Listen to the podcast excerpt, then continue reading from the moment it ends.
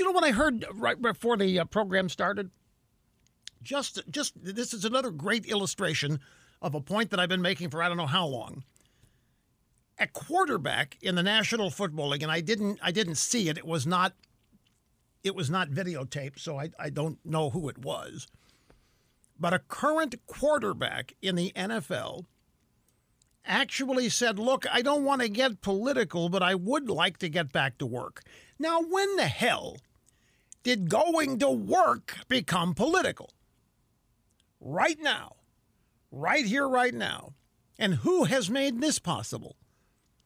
Joe Biden and the Democrat Party, all these mask wearing freaks demanding that you use the symbol of fear demanding that everybody wear the symbol of fear. I know why some people believe in masks, and it's because of the success that we've had at grocery stores. You know, from the beginning of this, people have been able to go to the grocery store. There has not been the, the widespread infections of coronavirus in grocery stores. People had to go there, and they had to go to pharmacies.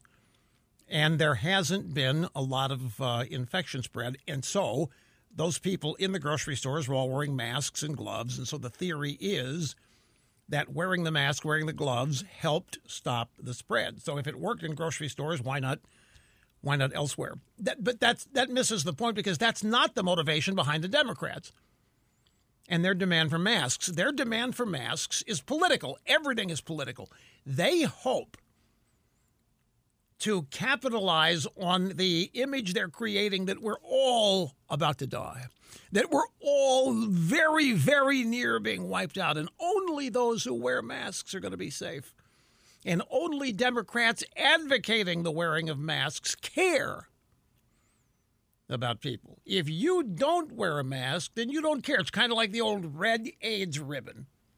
You put the AIDS ribbon on, and what does it say? Nothing. It says, I'm better than you. I care. You don't care because you're not wearing this ribbon. This red ribbon makes me a better person than you. Well, that's how they're using the mask now. And it's been it, it's gotten to the point where an NFL quarterback says, I don't want to get political, but I'd kind of like to go back to work. Speaking of, let me find very quickly the North Carolina governor has changed his thinking on the mask, and it is noteworthy. Be patient with me as I go through the stacks here because here this is typical. You know, I think I'll get to it in the third hour, so I put it near the bottom, and that means I've got to go through most of the stack to uh, find it. And I may even be looking in the wrong stack, but I'm going to find this before I move on and forget it but it's classic about how they're changing their motivation behind the mask, what the purpose of the mask is, and what you what it says about you if you don't. Well, I can't find it. That's also very very typical. But it, it is it's essentially the mask isn't about safety now the governor of North Carolina has made it clear the mask isn't about safety. It's about showing that you care. It's about showing that you have compassion. It's about showing that you don't want to infect other people. It's about showing that you are a good person. And remember, this is such a classic, classic way liberals achieve their supposed superiority over people. I've always said Liberalism is the most gutless choice you can make because it never requires you to solve anything. All you have to do is notice suffering here, misfortune over there, and point it out. And that makes you a good person.